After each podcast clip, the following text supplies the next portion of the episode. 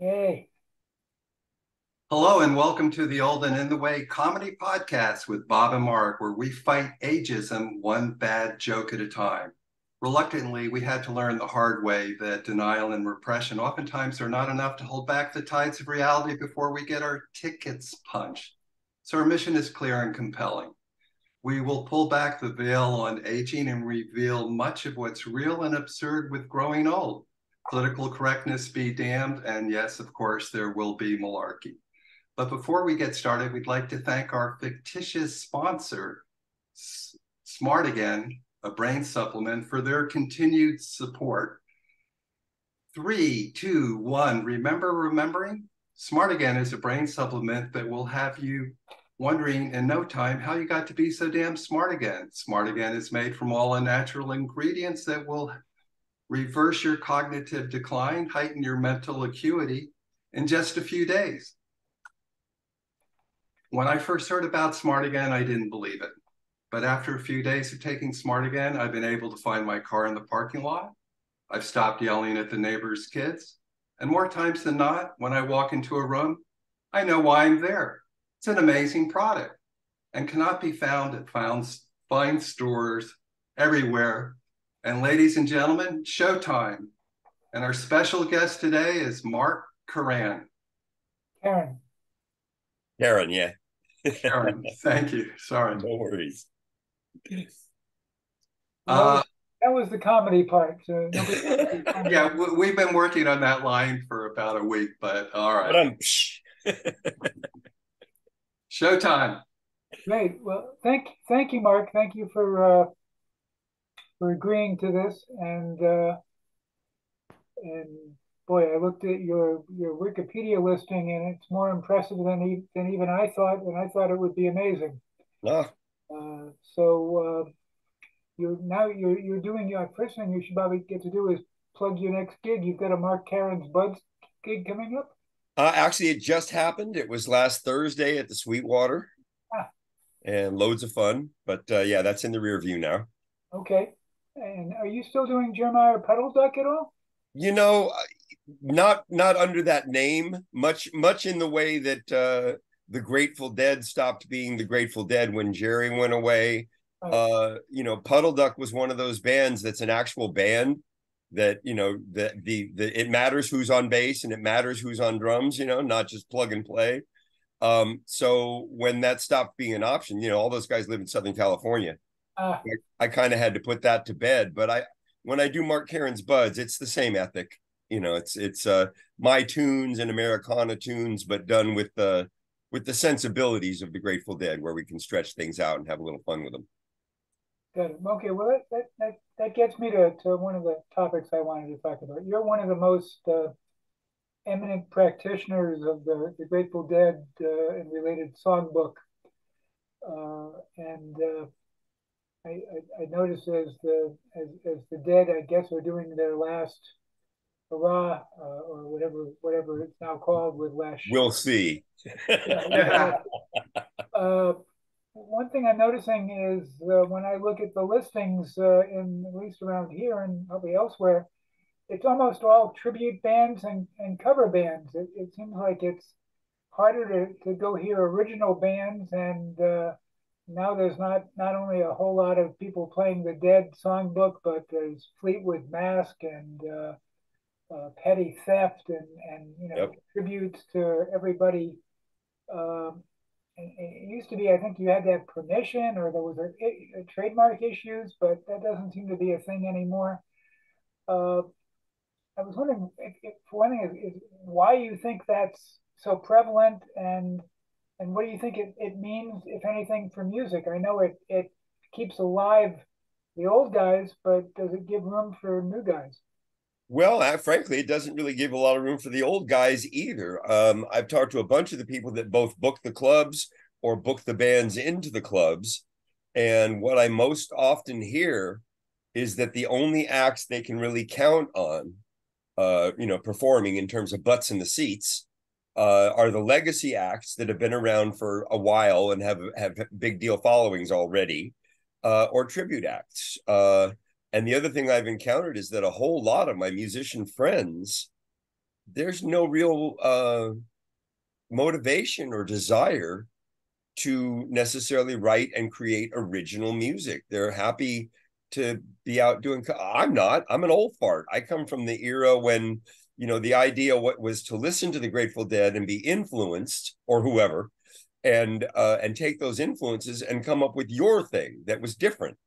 You know, and and and that's how you had new music in the world, and that's what kept yeah. everything alive and fresh. And natural still, evolution. Yeah, yeah, and there are still people doing that, but uh the ability to to monetize that in any kind of effective way a lot of that kind of thing the opportunity to play the original music in some of the the better rooms on the better nights it's not the same.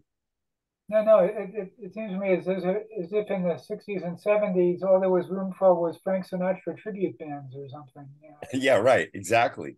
And I always say, you know, if if if the uh, if the music fan atmosphere were the same back in the 60s and 70s when we had the phenomenal renaissance of music that we had during that era, uh, we wouldn't even have a Grateful Dead yeah. or a Quicksilver Messenger Service or you know any number of even bigger bands. Well, I don't know how you get bigger than the Grateful Dead, but you know what I mean.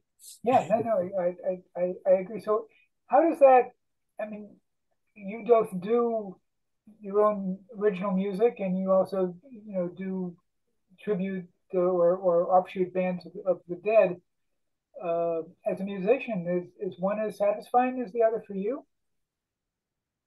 Not really. I mean, I think I always ha- am more, uh, I feel more spiritually, emotionally, personally connected when I'm playing either songs that I've had something to do with creating or at least the more obscure covers that I can reinterpret and kind of make into my own you know that's that's more inspiring to me yeah. but the other thing is I, and i don't know how much the deadheads like this about me in fact it might have something to do with why i'm not a little bit more visible in that world these days because i don't want to do a tribute band and when i do grateful dead i love the songs and i love it when the grateful dead do it grateful dead style hmm.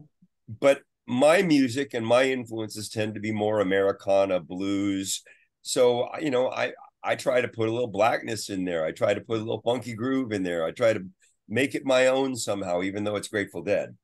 Yeah, oh, and and and you were doing Rat Dog for a long time, and that wasn't just a Grateful Dead cover band. That that was far from it. That was Bobby's vision, you know, and and one of his one of the interesting things about Bob's vision is he's always really respected uh, jazz and uh, and so you know when he brought Jeff Chimenti and both Dave Ellis and Kenny Brooks, the two sax players that we had, yeah. uh, when he brought them into the band, I think that his thinking was he wanted to bring uh, a strong voice and influence from the jazz world into the Grateful Dead idiom. And uh, after a couple of years of work, because at first it was kind of a it was a tough fit.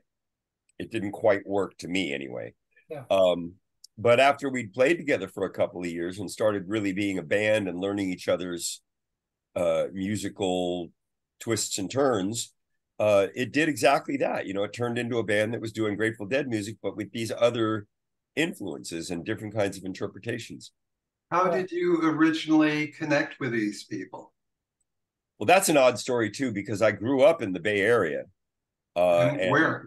Uh, in San Francisco and and then Half Moon Bay. Uh, I went to Half Moon Bay High School, graduated from Half Moon Bay High, and then oh. a couple years after high school, uh, found myself uh, turning my panel truck into a home, and uh, and moving to Gate Five in Sausalito, and I think that's about when Mr. Um, Heyman and I first knew each other. What what years are those? Uh, I first moved to Gate Five in '74. I guess I was 19. Wow. We used and to play, I just uh, moved to Sausalito in '74. Oh well, so we we arrived at the same time. Pretty I much. Mean, I remember playing. I remember playing this funky little club on Union Street called Generosity, mm-hmm. and I was technically too young to be in there, so they let me play as long as when the band took a break, I sat on the stage. cool. Cool. Cool. I bought Dan Hicks' old houseboat in about '74. Uh, oh, nice, nice. So yeah, we We were we were Sausalito mates. Uh, is there any more Rat Dog in the offing, or is that a defunct? I, I, think Rat Dog is done. I can't speak for Bobby, you know, but my my impression of it is, uh, I think he'll always want a Bob band, you know, uh, and now he has uh, the Wolf Brothers to fulfill that. And I don't think he's looking to have yet another one. I think he takes the Wolf Brothers pretty seriously and honors it. Uh, so I think that's kind of his current rat dog. Can you continue and tell us how from Half Moon Bay to Gate Five you made your next connection uh, with the music industry in Marin? I guess. Well, you know, I like I say, I was living in Half Moon Bay, and we had a band down there that nobody would have ever heard of called Hotel Heart, uh, that was heavily influenced by the Sons of Champlin. Actually, wow, um, Sons of Champlin were actually my favorite band from the from the Haight Ashbury milieu. Loosen up naturally. Yes, one of my all-time favorite records, uh, and I've become friends through the years with Bill and with Terry Haggerty, and I feel so honored to to have friendships with these people that I used to worship. You know, um, so what happened? Uh, I left Half Moon Bay because I didn't see it getting me anywhere. You know, uh, I was always going to be in some local coast side band, and that was going to be the extent of it and I knew that the Sons and the Grateful Dead and the Fairfax Street Choir and all these bands were uh, up in Marin. And we used to cut school and and go and drop on Mount Tam and Marin and whatnot. So I had a pretty strong attraction to Marin already. Uh, so yeah, I, I took my panel truck and I turned it into a home. And I had a friend that was uh, renting a houseboat at Gate Five, and they let me park there. Uh, so I just drove up there, and the, the friend was this woman named Sarah Baker, uh, wonderful singer, songwriter, piano player from uh, from Tennessee, uh, by way of New Mexico, and uh, into the blues kind of R and B Americana world. Uh, and we met when I was still in Half Moon Bay, and she invited me to come up and play with her when she's putting her band together. So that's that's kind of what got me there and then once I was in Marin, I just it just felt like a, an old shoe. It was just a really comfortable fit. I needed to be there, you know. And how do you connect with the dead? Well, that's. That's circuitous as hell. Uh, you know, I'd been a fan for all those years. Um, I lost him in about seventy six, I guess. I had listened from about sixty six to about seventy six. Uh, and then I just started being interested in other kinds of music. I got into funk, I got into David Bowie stuff, I got into the whole sort of LA country rock thing. It was kind of like, yeah, well, what other, what other, what other music is out there? Um, so I lost the Grateful Dead from 76 on uh, until 1998. And I had moved in the interim in 91, I guess. I had moved to LA because once again I'd gotten to a point where I felt like the Bay Area and Marin County was, you know, I was only going to go so far. And I wanted to be on bigger tours. I wanted to, you know, do session work for bigger records, all of that. And I thought, well, I need to be in either New York or LA, and I'd rather be in LA. Uh, so I moved down there and I met John Molo down there. We did a bunch of session work together and some live dates and in doing the live dates, I, I I don't remember the gig itself, but I remember doing a gig with John, where the person we were playing with pulled out trucking and said, "Let's do this," and John and I were like, "Yeah, okay, we know that song," and we started doing it, and John and I took it out. We started jamming, mm-hmm. and we just looked at each other and started laughing because we obviously knew the Grateful Dead stuff. We knew the vibe. So uh, a couple of years after John and I met and played together, they're looking to put the band together post Jerry. And I was in kind of a dismal place. I was going through a bad breakup. I was really depressed with where my music life was at. I was very, very well, I wasn't close to. I had decided I was going to leave the music business, that I was tired of having to reinvent myself month to month. And, you know, I wanted a little job and life security. Uh, and right about the time I announced to the universe that I was fucking out of here, uh, the universe uh, got back to me and said, No, don't be ridiculous. You've given your whole life to this, you're really good at it. How about instead of giving up, we hook you up with one of your very favorite childhood bands. And so I suddenly got a phone call uh, from John Molo saying, expect a phone call from Grateful Dead. Wow. And the very next phone call on my answering machine, remember those, uh, was um, was from Man- well, Grateful Dead management. It was Cameron Sears saying, "Hey, we got your name from John Molo. Uh, wonder if you'd be interested in coming up and playing with the boys. Uh, we're thinking about putting a band together." Meant to be. Wow. How sweet. How Yeah. nice. Great really- story. And you know the the interesting thing about that too for me is that I always had done dismally at uh, auditions. Uh-huh. uh, too much pressure. I wanted so badly to please whoever I was auditioning for that I usually didn't wind up being much of myself. Uh, I wound up being, you know, trying to be who I thought they wanted me to be, Sure. and and in so doing, watered it all down to the point where I was kind of nothing, and didn't usually get the gig. So in this instance, I and I use the word in quotes knew in advance I didn't have the gig. There was no way I was going to get this gig. So I went up there with the sense that fuck it, I'm just going to go up because I get to play with those guys. and Yeah, how fun is that going to be? Right. And I went I went up and let go of any hope of having the gig and just had a great time with them. And I'm pretty sure that's what got me the gig. God bless you. Yeah. What's it like? Uh, nice. Very sweet. Um, on Wikipedia, it mentions your fight with throat cancer, and I've been all over your website the last 72 hours. And this morning, I checked out your YouTube video on uh, Walk Through Fire, Oh yeah, sure. where you talk about your situation, taking the guitar into the hospital. And halfway through the song, I'm getting choked up. It's just over the top, sweet, beautiful, just great work. And uh, thank you for that. Well, thank you. Kind of made made my morning musically uh, checking that out. I was going, wow.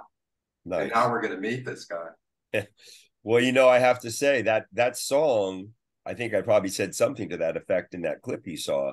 Yeah. Uh, I don't really consider that I wrote that song. I mean, I wrote it down, um, but I think of that song as having been a gift to me, something that came through me rather than from me. Uh, because when I was sitting in the hospital bed, I had no plans to write a song. I had I had come to the to the hospital knowing I was going to be there for a week, so I brought a guitar and a laptop and stuff like that to pass the time. But I had no idea that within about 15 or 20 minutes of climbing into that hospital bed, I'd be going, uh, honey, can you hand me that guitar? And about five minutes later, hey, can you hand me a pad and a paper, uh, pencil? I, I don't know where it's coming from, but I'm getting this idea. And within 15 minutes, the song had written itself. I didn't think about it. I didn't massage it. It just, it just came. Wow. Thank God. Yeah, And, exactly. and and and cathartic, therapeutic, and just just a gorgeous tune. Just Well, and I've been really blessed because a lot of people have reached out to me and told me that, uh, you know, and not just not just around illness. I ha- I have spoken to several people with cancer that that was helpful to, but also people going through divorces and all, you know, whatever the challenges are. You know, everybody has their own version of walking through the fire. Uh, it's a beautiful metaphor for struggling and facing the unknown. Yeah. It's just amazing. Well, you knocked my socks off today, so thank you. Well, thank you, Mark. Speaking of thank you, I need to thank you for your stint in Rock Justice years ago. Yeah, man, that's how we know each other. Indeed. Uh, and I always loved you because you always told me you liked my song "She's a Robot," my spoof song. I love that. I love, I love that. And uh, you were one of the best, the best defending guitarists ever. nice, nice. Uh, are, you, are you still in touch at all with Barney? Uh, not really. I mean, a little bit via Facebook. Uh, you know, we we occasionally reach out to one another and threaten to get together, but it doesn't really seem to actually happen. Kind of like a lot of relationships in the world these days, it seems like. Uh, been in touch with Jesse Bradman a little bit. Um, trying to think of who else from then. Uh, pretty much nobody else, really. Yeah. Speaking of the, the tribute cover sort of thing, are you at all in touch with Jeff Pilson? No, again, Jeff and I were in touch a little bit via Facebook, and I've kept track of his career. I mean, he certainly did some pretty major things post Rock Justice. Yeah, no, it's it's interesting. Uh, you know, you you you look at the, the tribute bands, and I mean, he's now been. I mean, he was in Dokken and now Foreigner. He's been in Foreigner longer than, uh, you know, probably twenty years or something. And I think they're going to hang it up, but but for the last five or so years, there hasn't been any original Foreigner guys in Foreigner. Oh yeah, I'm friends with Michael Bluestein, the keyboard player. Right. So uh, you know, you wonder what's the difference between the real band and a tribute band when there's no original guys. You know. Well, when they start dropping off like flies, yeah, it's tough. yeah. yeah, exactly. And we were more than entering that era. Um, oh, how's, yeah. how's your health right now? You look um, pretty strong. It depends on how you want to look at it. I mean, uh, big picture, my health is pretty good. I'm I'm comfortable. Right. Uh, I don't have any major problems. Um, but I'll be the first to admit I'm not very good at taking care of myself. Uh, I have a poor diet. I'm not very physically active. Um, you know, so I probably could be healthier than I am, but I'm doing all right. I, I, think I'm on the same program you are. I had a kind of athletic existence, had some knee replacement surgery, and now I'm an old man and enjoying the uh, later years in life. I'm I'm kicking and I'm in I'm still in the kicking and screaming phase. and don't stop. And keep playing. Yeah, of no, course. Uh, speaking of keep playing, uh, you're you're in touch with somebody else I know indirectly from Rock Justice, uh, Michael Gehman. Uh, I am quite a bit in touch with Michael Gehman. Yeah. Exactly. So you're doing Gilmour Project and uh, I, I know I knew Michael because he worked for John Shearer as the college booking agent back in the 80s when John Shearer signed Rock Justice. Yeah, sure.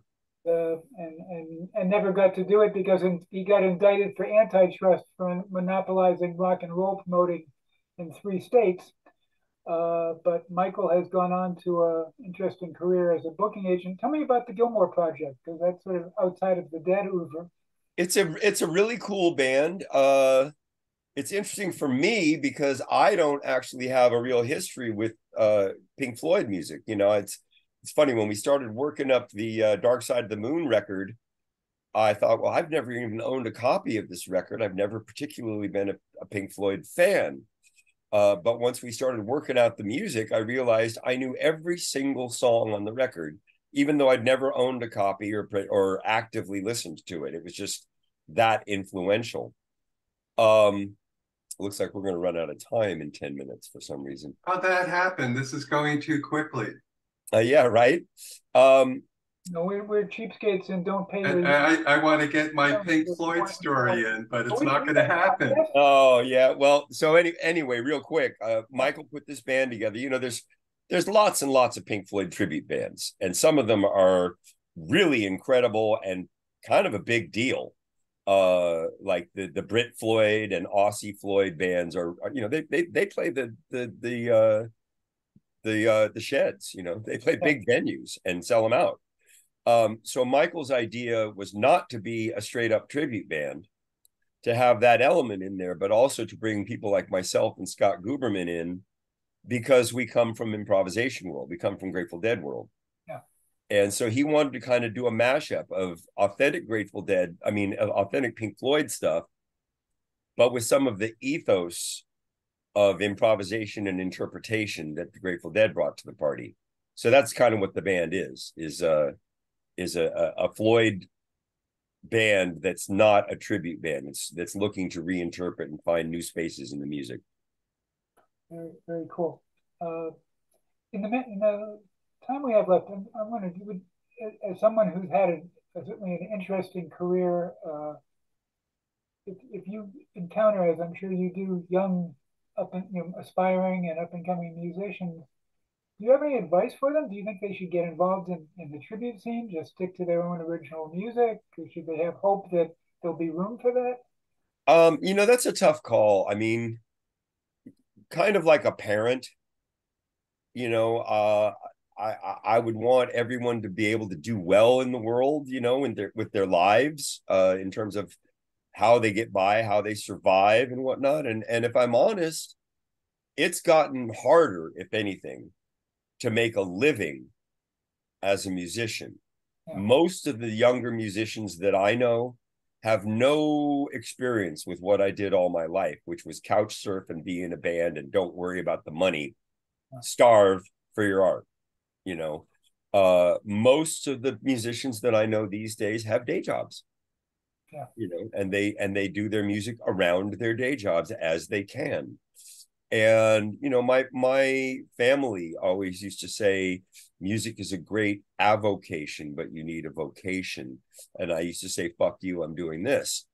Uh, but um, nowadays, I find myself maybe echoing my parents' sentiment a little bit like, go for it by all means. And if you really have the courage and the drive, go for it 100%. Don't get the day job, just dive in, you know, but know that if anything, it's gotten harder through the years and it may involve a, a lot of sacrifice uh, to take that route. But, you know, on the other hand, if nobody takes that route, we're not going to have any more new music. We're not going to have a new Grateful Dead or a new Beatles or a new whatever, you know. No, I, when I, when I look at, at partly the tribute scene and, and the fact that kids don't buy records anymore the way we used to, I, I worry about about where where music is going to come from. Agreed. Completely agreed. Have you guys and, and the fact that you you really can't make you know and, and I I don't want to be get off my lawn about this you know but uh you know the fact that you really can't make money you can't monetize successfully recorded music is a crime to me because uh, music craft in the studio is a completely different art form than live music. They say just play live, just tour. Well, that's fine, but that's like saying, "Oh, well, you you were a painter and a sculpture or a sculptor. Well, now just sculpt." You know, it's like what they're two different art forms, man. I love the studio as much as I love performing live. You know, and you got to be I mean, if I spend 20, 30 grand making a record, I got to at least be able to have some hope of making my money back, yeah. if not ever turning a profit. Yeah. No, no, I, I mean, having gotten into the internet at the beginning, and we all had great hopes about how wonderful it would be when all the world's information was interconnected. If you could have told me that just would have made hate more easy and it made it impossible to to sell sell music and and blow the hell up out of the world of porn. Yeah, yeah, exactly uh, it's it's not what what we were hoping for in you know in the early. No, but is it ever? I mean, it seems like a lot of technological advances through the years. Uh, you know, you always do get the real developments. You get the the positive growth and all of that kind of stuff, but you also get humans at their lowest denominator and uh and there seems to be more of that than there is of the higher aspiration part yeah, no. It's all about the money. Yeah, yeah, the, the money and the, and the instant gratification. Yeah. Now, is is Wally Heider still around? Yeah, they call it Hyde Street Studios now, but but uh, but the studio still exists. Uh, I think what they do now is they rent out the individual studio spaces uh, to individual artists and producers and stuff. Now, don't most artists with all the new technology and Apple products um, are doing their own kind of recording studios, or you know, it depends. I mean, certainly we're we're talking in one right now. You know, yeah. this, where I am is my studio space in my house, um, and a lot of us have that going on for sure. But uh, as good as you can be at that, and as good as the product you can make with that might be, if like me you've had the experience of being in a really really nice studio with a room that's really dialed in and a big selection of microphones in the mic closet and all kinds of wonderful pre's and excuse me compressors and all those toys the sound quality and whatnot that you can get is a notch above. I mean the the uh, the pro tools world is pretty amazing now, and you can do Pro Tools at a very high resolution. Uh, and plugins have gotten way better, you know. So I, I I can't even say if maybe I'm just being an old fart, but uh, but I like working in the analog world. I like working with all that old gear. I like working in a real studio space that sounds like God as opposed to how my living room sounds. Yeah. Have you worked with uh, Steve Barncard? No, I'm certainly aware of Stephen, but but no, we I don't think we've ever even met. Oh, we actually no, we have met, but uh, but we've never worked together. In the '70s, after American Beauty, um, a friend of mine was trying to produce an album with him at Wally Heider's in San Francisco, and there were pretty kind of wild times, and there was too much white powder, and it never completely got off the ground. But a lot of money was spent and he was one of the more interesting people I've crossed paths with. And what he, what I learned from him was, he could take all these tracks and turn it into something beautiful. And Didn't he? Isn't he the one that uh, that did Crosby's "If Only I Could Remember My Name" record? I think so. Yeah, I tell you, somebody had turned me on to some outtakes from that record and some alternate ta- tracks and stuff, and it's fascinating to see how they layered that stuff together. I mean, I heard some some stuff that had been composited from multi tracks down mm-hmm. to a track that they were going to add to the, the the overall mix, and the stuff that they actually left in there. That these days in Pro Tools land, you know, oh no, we'll tidy it up, fix it, perfect it. There's all this stuff that you would think would have they would have had to have taken out to make it sound like anything they left it all in and ended up with this amazing sounding record. Yeah. So you remember think, the song Drop the Wine, Get That Girl? Spill the Wine, sure, yeah. Yeah. Steve Barncard was um, mixing and they completed their session and they all dropped acid. Oh. And then the people just started riffing and he said, I'm going to record this, which was drop the wine, get that girl. Nice. And nice. then he said, you know, this might be interesting. He passed it on to some DJ in the Midwest who was giving it airplay. Some other station picked it up, and then all of a sudden it was now in our body of music as a, a legitimate song. And it was just like off the top there. And he had the mindset to uh, make something out of it. Yeah. Yeah. In the less than a minute we have, I want to thank oh. you, Mark. Thank both Marks. Thank you. This is this was fun. I'm I'm I'm actually bummed out we're running out of time, but totally we, we, might have to do it again. Don't get too bummed out. Vinyl has come back. What's that? Vinyl has come back though. Bono? Vinyl. Vinyl. Oh,